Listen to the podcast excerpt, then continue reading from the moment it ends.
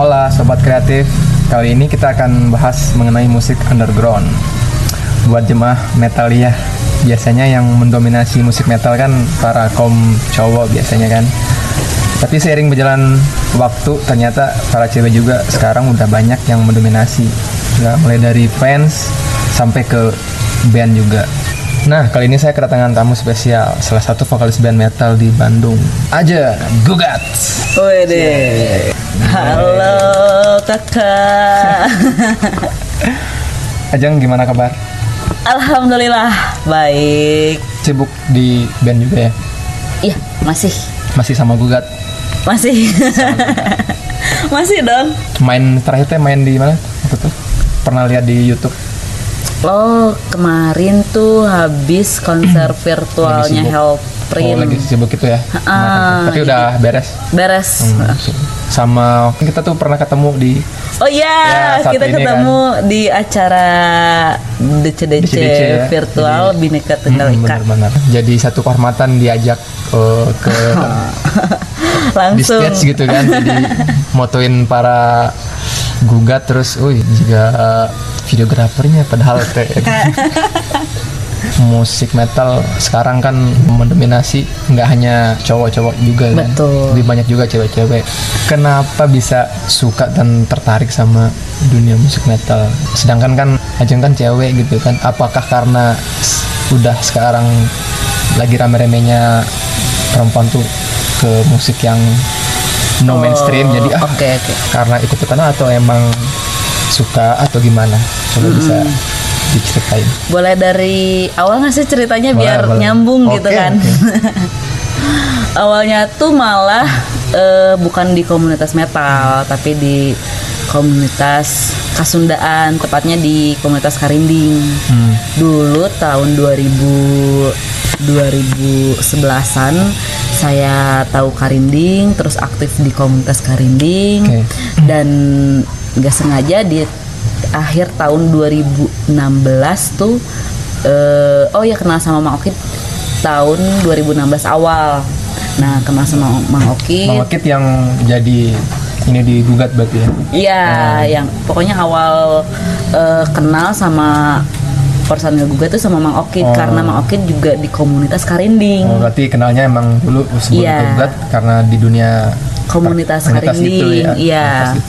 Nah, lama-lama nggak sengaja waktu itu mau ngadain event Karinding dan intens ketemu Mang Oki. Tiba-tiba celetuklah Mang Oki, "Jeng, mau nggak jadi vokalis Gugat?" gitu. Itu kan orang kan kalau ngajakin orang buat masuk ke grupnya dia atau bandnya dia kan pasti ngelihat latar belakang kan. Betul. Sedangkan sekali kan latar belakangnya Ajeng itu tadi ceritain kan Karinding gitu kan. Hubungannya apa dengan dunia metal? Saya juga tidak tahu. Atau mungkin si Mang Oki punya band Karinding yang si Ajeng nih di dunia Karinding mau diajak, tapi malah diajak ke dunia permetalan. Jadi mungkin itu gimana ceritanya? Jadi memang waktu itu band Gugat lagi butuh penggantinya Ibu Aci. Sempet beberapa kali ganti female vokal. Oh, berarti Ajeng member ke nggak tahu ke berapa. Oh, gitu. Cuman mereka ada beberapa orang yang memang punya band sendiri gitu. Iya. Dan ditakutkan nanti kalau misalnya dijadiin personil nanti ada band rock sama band sendiri. Nah, Mang Oki mungkin berinisiatif, kenapa nggak cari orang yang gimana kalau belajar dari nol, terus mending diolah dari awal gitu, dan yang nggak punya band agar nanti kalau ada manggung-manggung nggak bentrok gitu mungkin. Jadi mungkin karena Mang Oki waktu itu intens sama Ajeng ketemu, jadi kepikirannya ya udahlah Ajeng aja coba gitu. Itu langsung ketemu, langsung ngajakin gitu? Enggak sih, beberapa kali ketemu sama Mang Oki intens dalam sebulan, mungkin seminggu sekali ke Mang Oki untuk nyiapin acara. Dan tiba-tiba celetuk itu, dan nggak percaya awalnya. Nggak percaya, apa sih ini tuh Mang Oki gitu kan. Nah, terus itu pas pertama kali dengar dari ajakan seperti itu, yang terpintas di pikirannya Ajeng, musik metal kan Ajeng nggak tahu sama sekali kan gitu kan, karena maksudnya lebih fokus ke dunia musik hari ini. Sebenarnya tahu sedikit tentang Gugat, tahu cuman sebatas tahu aja, dan memang penikmat, penikmat doang penikmat aja, tapi nggak kepikiran untuk jadi vokalis karena basic. Penikmat di musik metal juga ada atmosfer lah gitu kan, ada tapi cuma ngedengerin musiknya aja, nggak pernah langsung datang ke acara metal, itu nggak pernah, sama sekali nggak pernah. Terus itu excited nggak langsung ditunjuk sama langsung sama vokalisnya langsung, aduh, dan nggak percaya, jadi heureuy mungkin itu, gitu. Ucapan yang pertama kali sama gimana tuh? Yang benar, kata Ajeng teh. Iya benar katanya, sok hafalin lagu katanya, ini sealbum. Langsung dikasih PR. Iya, dikirimin 8 lagu. Oh. Ya udah we kirim aja sok we lewat Bluetooth waktu itu ya, sok di Bluetoothin. Tapi enggak didengerin sama Ajeng karena seminggu sekali kan ketemu Mang Okitnya. Pas minggu selanjutnya ketemu Mang Okit lagi. Jeng, udah hafal berapa lagu? Nggak tahu, udah nggak dihafalin. Emang bener ya? Ini beneran? Gitu kan, saking nggak percaya. Bener, sak minggu depan dites langsung ke studio. Langsung eksekusi berarti? Iya, ke studio tuh bukan langsung latihan, tapi ya apa sih namanya teh? Karaoke. Ngedengerin dulu ya kayak gimana. Jadi nggak langsung latihan band semua gitu, tapi karaokean gitu dulu sih. Bisa dibilang challenge ya mungkin ya, untuk tantangan pisan iya. Gitu. Memang nggak pernah basic, nggak pernah nyanyi kan, cuman paling ya di karinding, di kecapi gitu. Ini langsung, ini sih bukan nyanyi ya, namanya juga screaming, tapi setidaknya mungkin harus bisa nyanyi. Kayak ini saya nggak bisa, nggak ada kepikiran untuk jadi vokalis, nol banget. Nah terus itu setelah resmi jadi member di Gugat, di polisnya Gugat, untuk yang kerinding masih sekarang sampai sekarang ya? Alhamdulillah masih aktif lah, masih ikut-ikut komsnya, ada acara suka ikut gitu. Berarti nambah temen juga tuh kalau komunitas yang baru kan? Nah jadi selagi ada kesempatan kenapa nggak diambil gitu. Nah, terus, jadi pikiran Ajeng ya udahlah ambil aja, mau bisa mau enggak langsung eksekusi aja, gimana ntar ya pokoknya mah. Intinya pengen cari temen yang lebih banyak, jadi pengen nambah temen aja yang banyak gitu. Setelah pindah ke sekarang kan pasti jadwal sama waktu kan pasti lebih banyak kan untuk ngurusin sekarang kan punya band kan sekarang gitu kan. Nah itu gimana tuh cara beradaptasi, terus mau ngatur waktu itu kayak gimana tuh? Cara beradaptasi sih lumayan sulit. Nah, dari ya menurut saya pribadi gitu lebih sulit, soalnya mungkin dari budaya ya, dari komunitas karinding, komunitas Sunda, dan komunitas metal. Meskipun sama di komunitas karinding cewek tuh minoritas gitu, meskipun sama gitu di underground gitu, sama di komunitas Sunda juga kayak gitu, tapi yang beda tuh lebih ke kebiasaannya. Jadi kalau misalnya di Sunda tuh, di komunitas Sunda kadang orang-orang tuh lebih gimana ya, lebih someah atau lebih gimana ya, lebih enak gitu cara ngobrolnya. Nah masuk ke komunitas metal tuh mungkin karena spontan, orangnya tuh kan gitu lebih nggak banyak basa-basi. Kalau di komunitas Sunda kan kalau di komunitas Sunda kan apa-apa basa-basi dulu gitu. Kalau di komunitas metal tuh apa-apa langsung to the point-nya langsung gitu.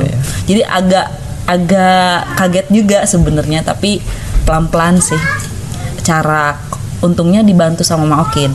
Mang Oki bisa ngarahin Ajeng, percayalah sama bisa ngarahin Ajeng, ini loh di komunitas metal tuh caranya tuh bergaulnya tuh kayak gini loh gitu, beda sama di komunitas Sunda gitu.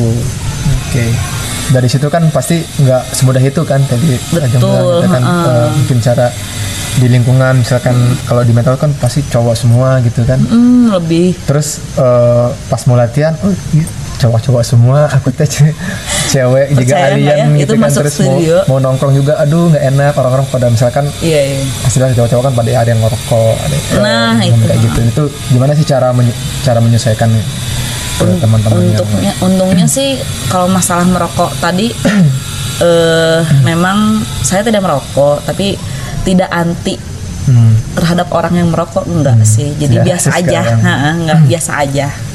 Kecuali kalau misalnya pas di studio, dalam studio terus pada ngerokok, ngaruh ke vokal. Jadi serak gitu, ngebawa serak. Jadi ongkosnya banyak AC, terus kebul sana sini, itu bikin suara serak. Itu yang jadi keganggunya mah itu sih. Biasa kan yang cowok-cowok kan pasti anak-anak band tuh sama ini kan personil tuh pasti pada ngomongin konteksnya dalam musik kan, kayak referensi ini ada band baru ini musiknya bagus loh, itu setiap latihan nanti ajang berbarunya tuh kayak gimana, masuknya agak sulit nggak? Karena kan agen juga soalnya kan referensi band metal ajang sedikit gitu kan sebelumnya gitu. Jadi emang tiap latihan di Gugat tuh ini ada yang baru nih, awan nih, nah ini kayaknya bagus nih band ini, kata Ajeng teh yang baru. Oh iya, jadi kadang mereka juga butuh info itu gitu kan, apa sih nih yang hype di seumuran Ajeng gitu kan, mereka ya tahu kan ya di Gugat.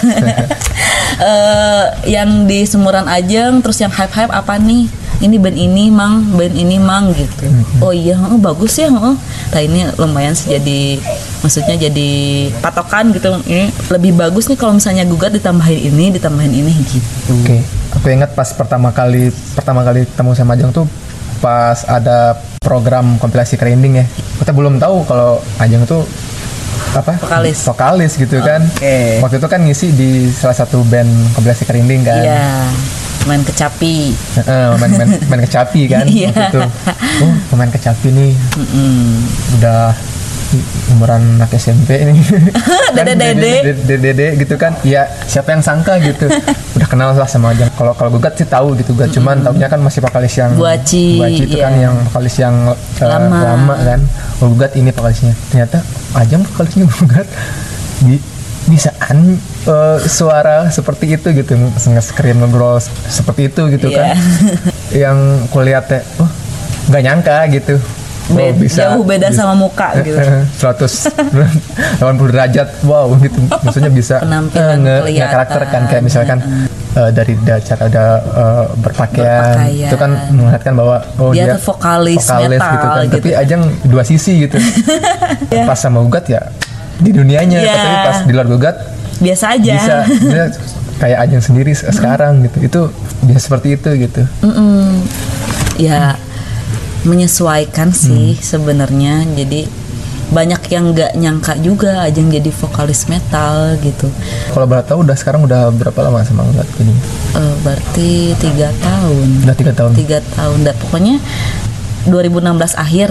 Setelah sama Gugat kan justru malah banyak insight yang Ajeng dapetin kan dari teman-teman Gugat juga kan, nggak hanya referensi musik, mungkin dari pengalaman mereka juga kan yang sebelumnya, yang jadi Ajeng juga banyak belajar, banyak banget belajar dari mereka, pengalaman kenapa sih Gugat bisa selama itu gitu kan, dari 2003 sampai sekarang gitu kan kebanyakan band-band baru juga beberapa tahun bubar gitu kan. Ini selonglas itu apa sih rahasianya gitu.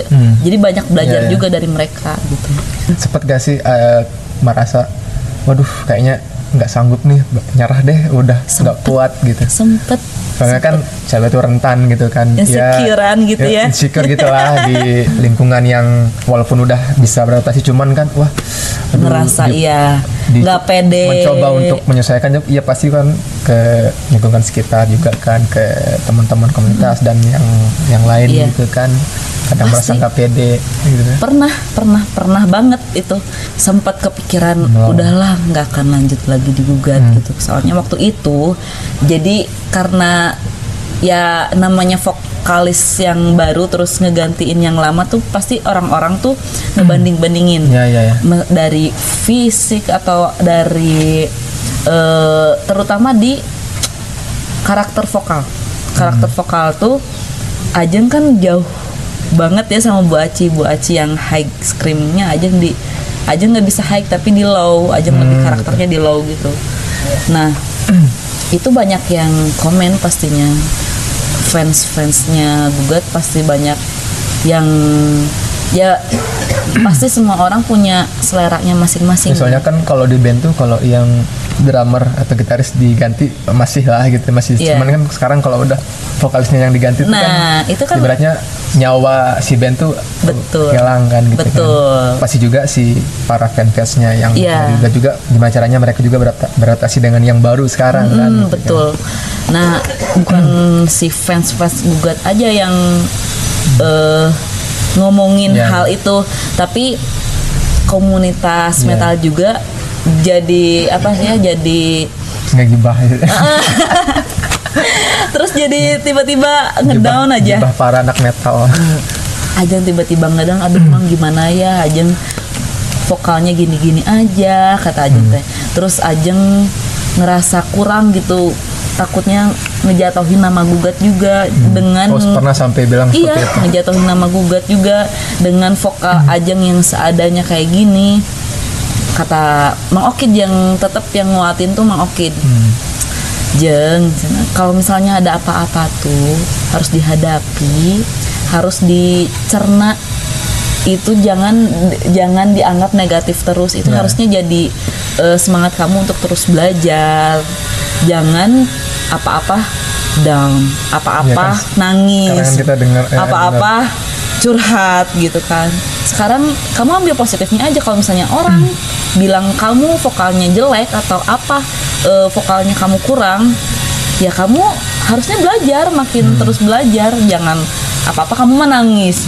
Soalnya waktu itu sempet nangis juga sama Mokin, Mang tuh gimana aja nggak sanggup gitu, bener. Jadi jangan dengar kata orang bilang A bilang B gitu ya. Iya. Saya mandiri sendiri aja. Oke, Ajeng belajar dulu, ngelatih mental nih, ngelatih mental dulu. Nah terus ya alhamdulillah sekarang masih terus belajar gitu dalam hal vokal. Soalnya masih ya dianggap junior, memang junior banget. Soalnya langsung dari, soalnya basic kan nggak punya band juga, tiba-tiba langsung band dan vokalis, aduh. Terus, itu lumayan sih tantangannya. Bukan sembarang vokalis juga kan? Iya, maksudnya bandnya yang udah ternama kan, juga ya di Bandung gitu kan. Cewek gitu, terus lagunya nggak ada yang clean kan, si karakter vokalnya. Iya itu. Dari menit kotor semua kan, maksudnya nggak ada yang clean. Scream terus growl gitulah gitu. Iya. Untung sih gak ada clean juga, soalnya saya gak bisa nyanyi. Kebantu juga berarti. Kebantu juga, alhamdulillah gitu. Kalau ada cleannya udah parah, Ajeng udah nyerah. Malah sebaliknya. Iya, makanya Ajeng gak nyangka. Nah, banyak juga yang nyangka gini, Ajeng masuk ke komunitas metal tuh Ajeng cuma jadi baong.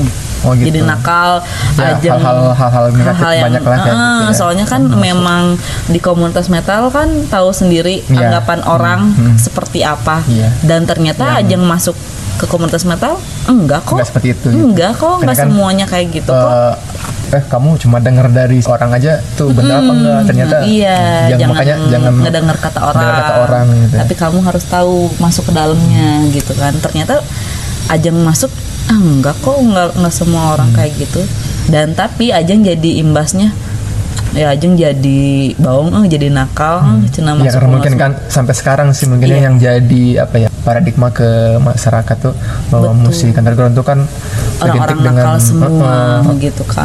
Keras, mudah musiknya keras, wah pakaiannya terus tato kan gitu. Cuma kan jangan dilihat dari fisiknya atau kulitnya kan, covernya kan. Betul. Dan ternyata enggak sama sekali. Biarin aja masa bodoh, mau disebut nakal, mau disebut apa juga. Hatinya mah Hello Kitty gitu. Iya. Pada penyanyi ya kayak Ajeng aja sekarang ya. Disangka orang Ajeng kalau di panggung garang banget sih, tapi tetap hati mah pink guys. Hey guys, pink. Di luar mah blacknya kan hitam kan, hati mah pink jadi blackpink.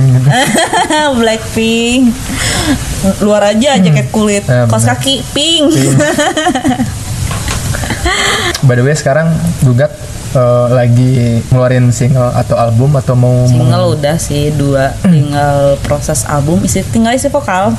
Isi vokal berarti. Doain ya semoga cepat-cepat, karena aduh godaannya ya. Godaan isi vokal tuh pasti ada terus.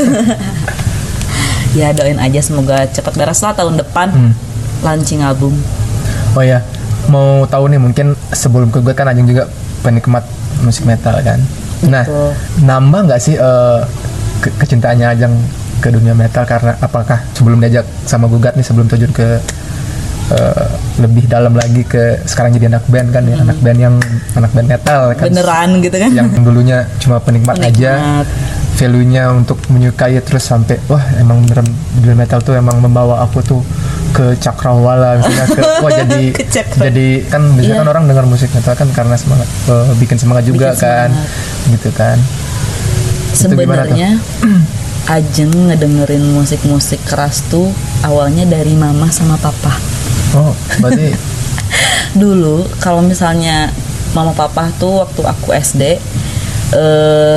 dia tuh kalau lagi beberes rumah nih, dia setel CD-nya Metallica. Wah. Metallica terus GnR. Nah itu tuh karena sering ngedenger jadi hafal lagunya gitu ya? Iya, jadi nah, karena sering ngedenger kan belum pada tahu nih ternyata Ajeng tuh yang dibilang sebenarnya tuh emang udah dari dulunya emang kecilnya udah disiapin emang ya. Iya, emang karena mungkin sama juga penikmat juga, mama sama papa penikmat Metallica, GnR, terus Trivium juga suka. Wah, Trivium juga ya. Makanya karena sering ngedenger jadi oh iya tahu jadi hafal gitu. Terus ketambah sini Ajeng masuk ke dunia musik, terus lebih tahu lagi nih musik-musik metal yang di Indonesia. Taunya cuman Metallica aja yang ada di CD-CD-nya mama sama papa aja. Sekarang lebih tahu, banyak referensi sekarang kan dulu. Ketambah pas masuk di Gugat, oh iya gening ada band ini, band itu. Jadi lumayan banyak nambah referensi. Lumayan banget. Mungkin siapa yang sekarang yang jadi penutan sosok vokalis cewek gitu mental yang tetap sih vokalis WOJ itu wah Pocop Jeriko ya. Iya. Udah sangar dari penampilannya ya, karena dia atlet angkat beban juga. Ototnya kan. Ya.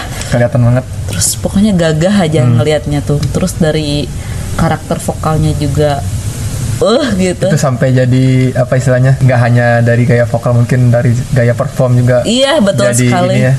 Lincahnya itu ya. Tapi belum bisa sih. Cuman suka aja gitu. Bisa atur nafasnya kan, itu dari lincahnya terus atur nafas sambil screaming tuh lumayan susah loh. Terus gimana dari orang-orang sekitar yang keluarga kan taunya ikut anak saya ikut di komunitas ini terus sekarang jadi pemetalan hitam. Iya, banyak yang heran dan mereka sangat ketakutannya ya aja. Mereka maksudnya nakal. Kan nggak mungkin langsung mendukung gitu kan pasti. Termasuk mami sendiri juga. Itu pertama kali tahu sama ini gimana? Itu perjuangan sih. Awalnya ya Ajeng bisa meyakinkan bahwa yang sekarang saya lakukan itu kan nggak hanya istilahnya buang-buang waktu gitu, tapi berkarya juga kan, tapi dalam bentuk medium ini gitu kan. Itu gimana sih caranya? Waktu itu awalnya sih bilang ke mami mau jadi vokalis metal cina gitu. Metal apa cina, itu tuh band metal apa? Gugat kata Ajeng. Oh, KD maksud KD itu hati-hati tuh. Mami tuh khawatir dengan pergaulannya gitu. Karena mungkin nggak hanya band metal juga, band yang lain juga kan, iya kan, betul. Jadi harus ada sosok gitu, yang bisa meyakinkan mami selain Ajeng. Nah, karena Ajeng deketnya sama Mang Oki, Mang Oki meyakinkan mami dan alhamdulillah. Kalau ada apa-apa jadi Mang Oki yang tanggung jawab. Kalau misalnya Gugat nih mau perform di luar kota, otomatis Mang Oki harus ke mami dulu minta izin segala macam gitu. Oh, ini anak nih budak nih harus berangkat utuh, pulang harus utuh juga gitu. Enggak, makanya kalau pulang nggak utuh, malah bawa oleh-oleh malah kan. Betul. Ya, uduna, iya. Oleh-oleh agar supaya tidak cemberut ya. Di balik anjing yang seorang vokalis Gugat, terus metal gitu, cewek lagi kan. Apa sih maksudnya kesibukan ajang yang selain itu gitu, yang emang ajang banget gitu? Yang ajang banget apa ya? Kalau misalnya sehari-hari kegiatan tuh seperti manusia selayaknya. Ya, saya udah kerja karena 2019 saya udah lulus juga kuliah, lanjut kerja, terus ngurus mami juga. Setelah itu paling selain Gugat di komunitas-komunitas karinding juga ada kegiatan saya suka ikut juga. Komunitas selain di Gugat ya? Gitu. Ya kan tiap hari nggak di studio mulu kan? Enggak dong.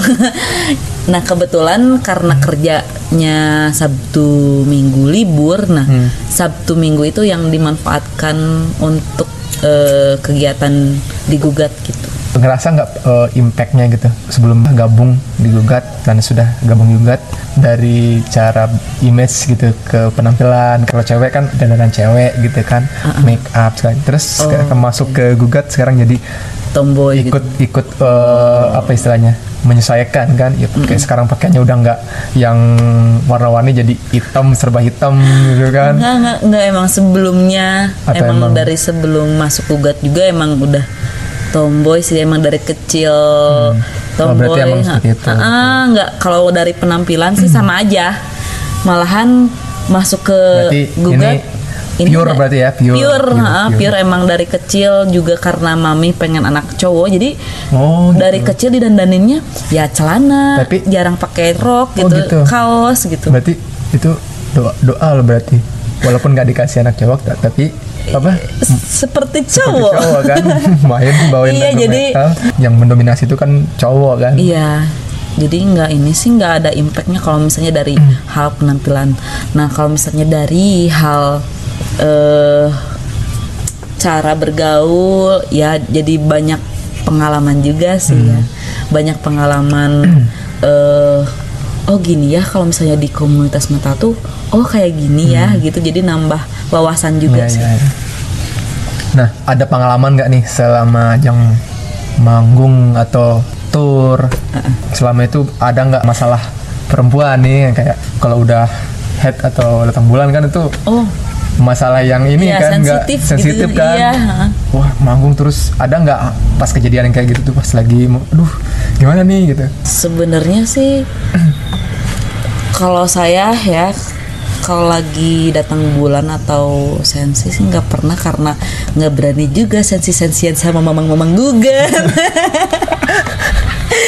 Saya nggak berani juga gitu, saya sebagai junior gitu kan, nggak mungkin saya adat-adatan sama mamang Gugat.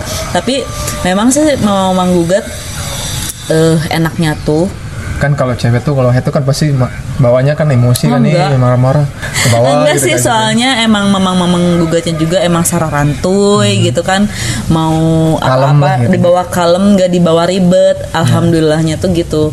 Terus enaknya tuh sama mamang-mamang Gugat tuh nggak ngebedain kalau ajang tuh cewek, nggak, jadi sama rata aja semua gitu. Dan sangat respect ajang terhadap sikap itu tuh, karena Ajeng nggak mau dispesialin gitu. Ajeng karena cewek, Ajeng nggak mau, ya sama aja kayak cowok aja sama. Karena di band tuh harus ada gimana ya, solidaritas gitu. Jadi jangan mendang Ajeng cewek dibedain, jangan lah. Terus misalnya mau makan harus kurangan khusus ya, gitu. Enggak, misal, gitu iya kan. Makanya kudu ini harus ada ini gitu. Sama aja enaknya mama Gugat itu, sesantuy itu gitu. Cuma jadi sama-sama aja. Ini gitu ya. Kalau lagi di studio kan omongannya ya nggak jauh-jauh lah pasti tentang dunia metal gitu kan, entah dari nyari-nyari referensi lagu dan lain-lain gitu kan. Nah terus di luar Gugat itu nanti kan pasti ada teman-temannya aja yang ciwi-ciwi gitu. Itu gimana tuh cara, atau mungkin sampai ketemu aku punya dengerin lagu ini dan ini, pasti teman-teman yang tadinya nggak suka metal jadi kamu tuh maksudnya apa? Ada kesulitan tersendiri sih. Jadi karena biasa, karena saya terbiasa gaul sama cowok, terus kumpul dengan banyak cewek. Atau jangan-jangan gak ada temen cewek? Bisa dihitung jari, beneran. Oh gitu. Udah, soalnya gini, soalnya banyak yang gak nyambung gitu loh. Jadi sekarang Ajeng punya temen cewek tuh karena satu kerjaan, sama ada temen-temen cewek itu juga 4 orang dari SMP sampai sekarang yang masih lah gitu. Ya kan, yang tahu Ajeng dari dulu kayak gimana sampai sekarang. Biasanya kan ini kan kalau udah cewek ketemu cewek kan ya paling ngobrolin belanja gitu kan, gibah, kosmetik, film gitu kan. Ya kayak gitu. Iya, sangat sulit sih karena apa sih, soalnya saya nggak ngerti juga gitu kan. Paling ya Ajeng diam-diam aja, ngedengerin aja. Oh iya, Ajeng mah nggak tahu dah. Oh ya, cuman sebatas gitu doang sih. Jadi nggak sengaja mereka masuk ke dunia Ajeng dan Ajeng harus memaksakan masuk ke dunia mereka. Nggak, jadi cuman hanya menghargai aja. Oh iya, cuman gitu-gitu doang aja sih. Karena Ajeng juga nggak mau kalau misalnya Ajeng harus ngerti gitu ke dunianya mereka, dan Ajeng juga nggak mau memaksakan mereka ngerti dunia Ajeng juga enggak. Jadi sebatas oh iya, bener rame gitu doang sih. Nah gak. Terus kalau di tempat apa lingkungan kerja tuh, nah itu pada tahu semua nggak? Atau emang udah tahu awalnya nggak tahu, tapi ya namanya tempat kerja terus follow Instagram jadi tahu. Gening Ibu Ajeng gitu. Ibu Ajeng tuh gening gitu kan. Ya, tapi sih biasa aja, profesional kalau di tempat kerja. Ya pas ngeband mah ngeband gitu ya. Beda lagi lah. Beda lagi. Dan kesulitannya juga beradaptasi sama temen cewek. Saya punya problem di situ. Jadi setiap punya temen baru nih cewek, adaptasinya pasti lama gitu. Dan ngerasa gimana ya, ngerasa kurang nyaman aja. Karena mungkin dari dulunya kebiasaan sama ngobrol sama cowok terus. Jadi kalau ketemu temen cewek baru, adaptasinya lumayan lama pisan. Dan itu PR. Jadi kadang Ajeng kan minta pendapat juga ya ke temen-temen cewek Ajeng. Ajeng tuh sekarang kayak gimana sih karakter Ajeng, terus cara sikap Ajeng. Jadi menurut mereka, menurut kata temen-temen cewek Ajeng tuh nggak asik. Menurut mereka tuh. Jadi tiisen kalau bahasa ya, Sundanya mah. Asiknya tuh di yang nggak asiknya tuh di hal apanya? Ya di atau, hal dalam ya salah satunya. Mereka bahas konten apa, misal konten kosmetik gitu, atau apa Shopee. Makanya cuman oh doang. Oh iya, jadi menurut mereka teh naon sih cerita kasih Ajeng mah mau ngertiin gitu kan. Jadi karena tahu mereka Ajeng enggak bakalan ngerti. Coba jadi ngomongin CD band, merchandise. Nyambung gitu. Nyambung. Jadi menurut mereka tuh enggak asik. Jadi banyak teman-teman cewek baru yang baru kenal Ajeng, naon sih si Ajeng gitu kan. Kenapa orangnya kayak gini? Ya Ajeng emang kayak gitu karena ada kesulitan tersendiri untuk Ajeng masuk ke dunia mereka. Jangan memaksakan gitu. Betul. Ya tunjukkanlah bahwa diri kita ya seperti ini ya seperti ini. Iya, gitu kan. Jangan dilebih-lebihin, jangan dikurang-kurangin. Nah gitu. Sekarang pas. Udah 3 tahun bersama Gugat. Pasti punya fans dong kan sekarang kan gitu kan. Yang kaum cowok yang wah ini idola gue banget nih, udah cantik terus musiknya musik metal lagi terus vokalis lagi, wah ini pernah nggak sampai dicari ke belakang panggung sampai kayak gitu ada nggak sih yang pasti ada, cuman karena si Gugat no fans just friends gitu, jadi kita udah kalau misalnya ada yang minta foto atau apapun foto. Ya kita selayaknya teman mereka aja gitu, jangan berlebihan atau gimana, karena Gugat mendidiknya seperti itu, no fans just friends. Jadi setiap ada orang baru terus pengen tanya-tanya ya kayak teman aja, dari mana segala macam kita ngobrol aja kayak gitu. Berarti di Gugat atau sampai sekarang ke musik metal tuh jadi malah justru lebih banyak yang didapat ya. Iya, sebelum ke metal. Jadi nggak, karena mungkin kan kalau orang lihat cuma cuman main musik-musik ini doang, anak-anak tongkrongan doang, tapi di dalamnya tuh banyak sekali yang didapat gitu kan, entah itu dari pengalaman-pengalaman teman-teman yang di komunitas metal, terus dari segi attitude dan lain-lain lah gitu kan, banyak jadi attitude. Pelajaran lah untuk hidup kan, lumayan banyak. Terus Gugat juga ngajarin Ajeng dalam kehidupan, karena soalnya mereka setiap latihan pasti cerita pengalaman di keluarganya, karena rata-rata sudah berkeluarga kan, di keluarganya dulu digugat sampai sekarang tuh kayak gimana. Jadi dalam kehidupan asli udah kegambar gitu, udah banyak pengalaman-pengalaman mereka yang udah nempel di otak. Kata orang dulu banyak petuah gitu. Nah, ya, betul, gitu. Karena jadi mereka lebih gitu. Senior ya. Bener. Jadi punya prepare lah gitu kan. Punya preparean. Mereka nyeritain masa-masa umur kamu tuh lagi gini loh, nanti beralih kayak gini, nanti beralih kayak gini. Jadi mereka sangat-sangat ya mungkin ya sayang lah pasti sama Ajeng. Jadi mereka ngasih banyak materi. Sudah seperti kayak keluarga saudara, gitu ya, saudara. Kayak saudara banget. Terutama Mang Oki sih, itu mah udah kayak temen, kayak kakak, kayak emang, kayak guru juga. Udah komplit Mang Oki mah, berjasa pisan lah di kehidupan Ajeng Mang Oki. Ada pengalaman ini nggak, pengalaman menarik yang paling unik gitu? Pas manggung bersama Gugat. Ada. Waktu itu pas launching sama yang paling berkesan mungkin, yang jadi, atau mungkin yang paling lucu mungkin kan? Ini mungkin yang paling lucu ya. Waktu launching Gugat single itu kan di K2 Bar di dekat Masjid Agung tuh, di cafe itu. Iya yang K2 Bar. Nah, di situ tuh Ajeng diikat dikepang dua, rambut masih panjang, terus pokoknya setelan anak kecil aja lah, tapi setelan metal gitu, tapi rambut kayak anak kecil gitu. Nah, pas lagu kedua, karena si stage-nya itu kan kecil, terus cuman jadi penonton tuh bisa naik ke stage tuh bisa banget, karena si stage tingginya selutut. Nah, ada penonton yang mosing, yang headbang segala macem, pengen nyanyi bareng. Nah, tariklah tangan aku ya, ditarik tangan aku tuh sampai ke tangan Ajeng tuh dimasukin ke mulutnya gitu loh. terus kebayang gak sih? Iya. Jadi mulut Ajeng sama mic Ajeng tuh dimasukin ke mulutnya. Itu kebayang ada penonton yang menarik sampai kayak gitu. Iya, menarik, mungkin niatnya pengen nyanyi. Kan kalau di bar kan nggak ada berikade kan, jadi kan emang kontak langsung kan. Iya, kontak langsung. Itu sampai tangan Ajeng ditarik, terus si mic-nya sama mulutnya tuh sama tangannya tuh dimasukin ke mulutnya. Ajeng ini. Terus gimana tuh? Ya Ajeng gini aja ngangguk-ngangguk sambil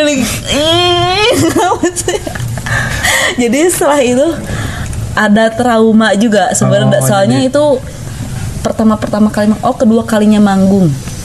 Sama Gugat langsung launching single itu, tiba-tiba dapat pengalaman seperti itu, mic dan tangan Ajeng dimasukin ke mulutnya. Ada fotonya juga.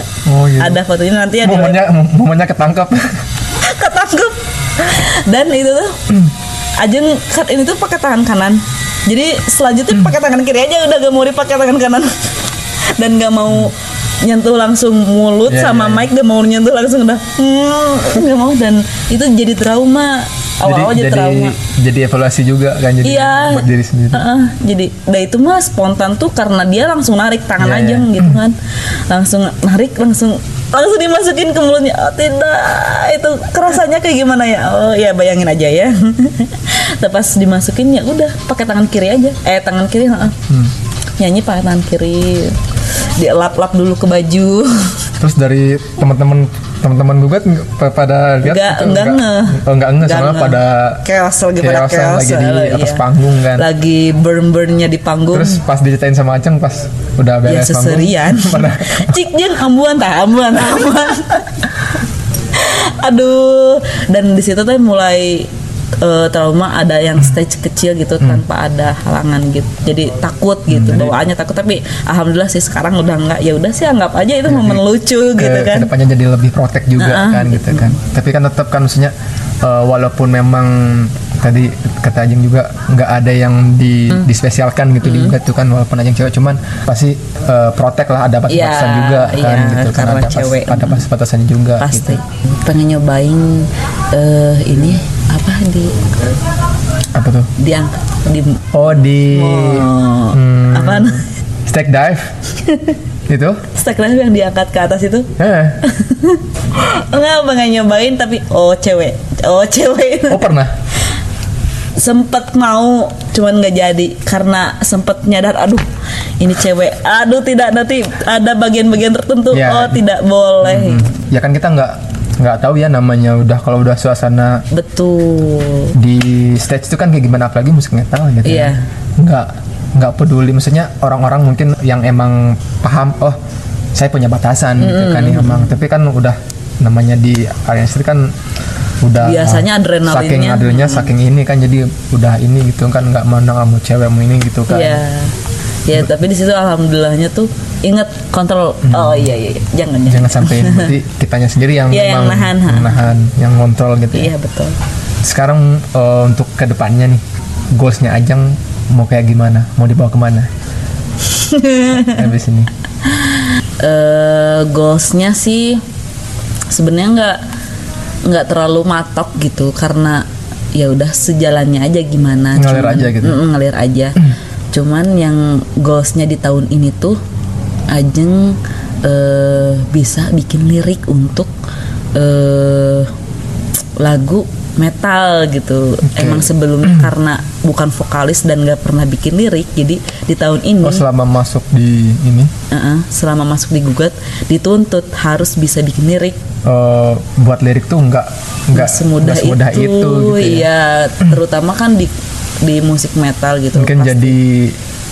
Jadi challenge kedepannya aja ya itu alhamdulillahnya tuh bisa ngebuktiin ke diri sendiri Ajeng tuh bisa lah ternyata bikin lirik untuk lagu metal gitu kan karena beda mungkin ya tiap-tiap genre si genrenya tuh si bahasa-bahasanya tuh yang dipakainya tuh beda-beda kan ya ternyata bisa gitu Ajeng bisa bikin lirik meskipun itu Ajeng masih banyak belajar gitu kan ya masih direvisi sama Mang Oki harusnya kayak gini katanya harus kayak gini tapi kata-kata kan kalau cewek tuh kan udah kan cewek tuh lembut. Punya identik buku diari gitu kan kan masih ini kayaknya kurang bahasanya kurang keras kalau metal kan liriknya konteksnya udah beda lagi gini kurang keras deh ya tapi alhamdulillahnya goalsnya itu bisa ngebuktiin beliau bisa sendiri. Ngebimbing juga gitu bisa nih Ajeng bikin liriknya masih belajar juga karena masih banyak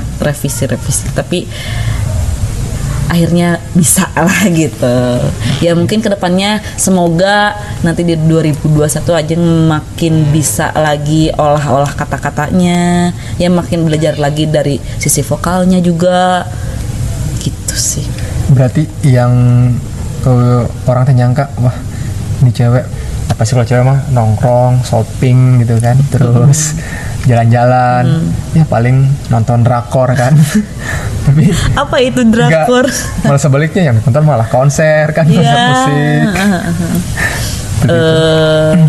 karena memang dasarnya aja nggak mau menjadi orang lain terus pengen jadi Ajeng diri sendiri jadi nggak apa-apa mau disebut orang lain ini mah nggak update ini nggak update nggak tahun ini film apa yang terbaru ini nggak peduli mau gimana juga mau orang bilang apa juga nggak peduli yang penting ya udah Ajeng kayak gini adanya ya udah mau terima silakan mau nggak terima ya udah nggak apa-apa jadi nggak masalah sih mau orang mau bilang apa juga nggak masalah yang penting Ajeng punya tahu apa yang harus dilakukan tahu apa nih planning kedepannya karena yang ngejalanin kan Ajeng sendiri gitu kan bukan orang lain gitu sih jadi nggak pernah mikirin kata-kata orang lain ya udahlah ini mah emang Ajeng gitu. Pada mikirin kata orang kan suka kalau ngedengerin kata orang lain tuh suka bikin capek sendiri. Pasti aja ada kurangnya. Memang semua orang juga pasti banyak kurangnya juga kan. Jadi ya udahlah seadanya aja. Kalau cewek itu kan lebih sensitif nih. Kayak baperan itu pasti kan. Kayak tersinggung mungkin sama temen yang bercanda di lingkungan band atau komunitas dan sebagainya gitu. Tapi dengan adanya ajang di jadi penikmat sekaligus jadi vokalis metal juga gitu kan, itu bawa itu jadi spirit sendiri nggak? Saya lagi galau di rumah misalkan, terus ketemu teman-teman di studio jadi hilang weh semuanya gitu kan, lepas. Betul. Itu jadi hal kayak gitu nggak? Betul, nah, sangat betul sekali. Kalau misalnya nih jadi apa ya, jadi obat gitu. Obat, betul sangat jadi obat, soalnya pengalaman ya. Lagi galau nih ceritanya. Bukan jadi kuat kan gitu. Ini mah jadi curhat nih. Enggak, dulu lagi galau atau lagi berantem nih sama siapa, maksudnya berantem sama pacar misalnya. Terus kebantu nih ada perform Gugat. Jadi obat, jadi pelepas emosi gitu dari scream, jadi pelepas emosi semua keluar. Lepas di sana kan, iya, gitu kan? Jadi ngeplong aja malah habis. Jadi secara tidak langsung jadi apa ya? Apa sih? Ini jadi obat. Jadi power buat diri sendiri kan jadinya kan. Jadi wah anti galau-galau lah gitu kan. Justru malah mungkin lebih kangen di studio kan nongkrongnya gitu kan. Jadi lepas. Jadi lebih plong gitu. Kalau misalnya ada masalah-masalah jadi nungguin nih. Aduh, Gugat kapan latihan nih? Aduh, Gugat kapan perform nih? Jadi jadi apa ya? Ini jadi obat gitu. Pas ajeng scream tuh semua emosi, semua pikiran, semua keluar dari situ. Aduh, ngeplong. Jadi itu dengan salah satu cara untuk melampiaskan kan? Iya, melampiaskan. Efeknya tuh jadi bawahnya tuh sesudah itu santuy gitu, plong gitu, enak hati tuh, jadi nggak ada yang ngeganjel. Jadi bawaannya kalau kita lagi galau tuh coba ke pantai atau ke gunung atau terus teriak gitu kan. Tapi ajang udah punya medium sendiri punya gitu kan. Punya wadah malah. Tinggal di studio, kalau enggak di studio paling di panggung kan, manggung kan. Iya, gitu kalau kan. Ada perform tinggal, jadi sekalian gitu. Iya. Benar-benar banget itu. Jadi obat pisan. Teman-teman cewek di luar sana mungkin ya. Jadi referensi juga kalau mau cari hal-hal yang bisa membuat inilah gitu ya. Galau ya dengerin lagu sedih ya, gimana mau. Nah, jadi makin galau iya, gitu. Makanya kalau kalian galau ya, dengernya lagu enggak harus ngedengerin musik metal juga. Cuman bikin kamu tenang. Lagu-lagu happy lah gitu ya, lagu-lagu senang seperti itu. Sekarang lagi galau, ditambahin lagu sedih, udah makin sedih gitu. Oh ya, pertanyaan terakhir nih buat Ajeng. Apa nih playlist versi Ajeng Gugat playlist? Masih nggak nyangka sih. Iya, nggak apa-apa. Mau 100 mungkin playlistnya atau 5 aja deh playlist band. Aku lihat dulu di Spotify ya. Indonesia, dari Indonesia sampai mancanegara. Oke. Playlist band metal versi Ajeng Gugat. Karena nggak selalu melulu karena Ajeng nih vokalis Gugat nggak. Dari berapa bulan aku tuh lagi asik dengerin ini terus band ini terus tak kenapa gitu. Nggak melulu karena aja vokalis gue ngedengerinnya metal terus enggak. Apa sih bosan hanya? Bosan gitu. Yang ke satu Jinjar. Oke. Judulnya Who Is Gonna Be The One. Terus dari Pocop Jeriko. Itu pasti. Itu lagu wajib. Wedding Frenzy. Terus yang lagu-lagu terakhir ini yang lagi didengar, yang lagi suka tuh yaitu Lamb of God. Wow. Ya itu ya, satu lagi yang Walk With Me. Favorit banget. Inhale. Iya, jadi favorit banget itu setiap hari. Setiap berangkat kerja, pulang kerja pasti dengerin itu. Jadi soundtrack di jalan mungkin. Iya, bener ini. Selepas namanya kerja. The Way. Terus itu baru tiga. Baru tiga. Terus lagi. Yang Indonesianya. Indonesianya yang mellow sih, pasti nggak nyangka sih. Nadin Amizah. Aku nggak tahu Nadin Amizah. Waduh, harus dengerin. Asli itu baru apa lama? udah lama Nadin Amizah, pokoknya nanti harus akunya yang kurang update ya. Mungkin ya Nadin Amizah yang featuring sama Sir nanti Syarikat dengerin. Idola Remaja, judulnya Sorai. Terus sama satu lagi ya, sama Aurora. Wah ya Aurora. Aurora tuh yang Half the Way. Oh bukan, yang Running with the Wolves. Itu di playlistnya tuh Yin dan Yang. Bener. Iya. Kan nggak nyangka kan tuh. Maksudnya ya walaupun anak metal juga awalnya bertenaga semua, tapi bas keempat kelima mellow guys. Mellow guys. Aurora ya manusiawi atunya. Saya juga masih manusia. Terus ngebeat terus lagunya. Oh sama satu lagi lah atuh. Iya satu lagi Sam. Behemoth. Opadar asatan asan. Itu aduh favorit pisan itu tiap di jalan ngedengerin tuh Behemoth, Lamb of God. Aku suka Behemoth tuh nggak hanya cuman di lagunya doang, cuman kontennya. Nah, karena kuat dia, kontennya tuh sangat kuat. Karena dia kan ngasih ngasih kemasan ke orang tuh luas gitu. Nggak hanya dari lagu, konten, visual, terus cara gimmick-gimmick semuanya tuh, ya. Semuanya. Edan full lah gitu. Full itu mah. Kalau di nasi goreng tuh paket komplit lah. Gitu. Bener. Idola pisan Behemoth. Begitu sih. Udah. Paling gitu. Ya melo-melonya mah ya Nadin Amizah, Aurora. Makasih buat Ajeng yang udah nemenin di episode kali ini. Sama-sama. Kreatif. Next mungkin nanti kalau ada waktu kita bisa undang mungkin Gugat di live session ya. Siap. Yang segmen terbaru buat kreatif. Siap. Oke, buat sobat kreatif tetap pantengin terus podcast obrolan kreatif. Jangan lupa follow Instagram obrolan kreatif. Betul. Sampai ketemu di episode selanjutnya. Saya Ardi. Saya Ajeng. Pantengin terus dan jangan lupa dengerin terus podcast obrolan kreatif. Salam kreatif.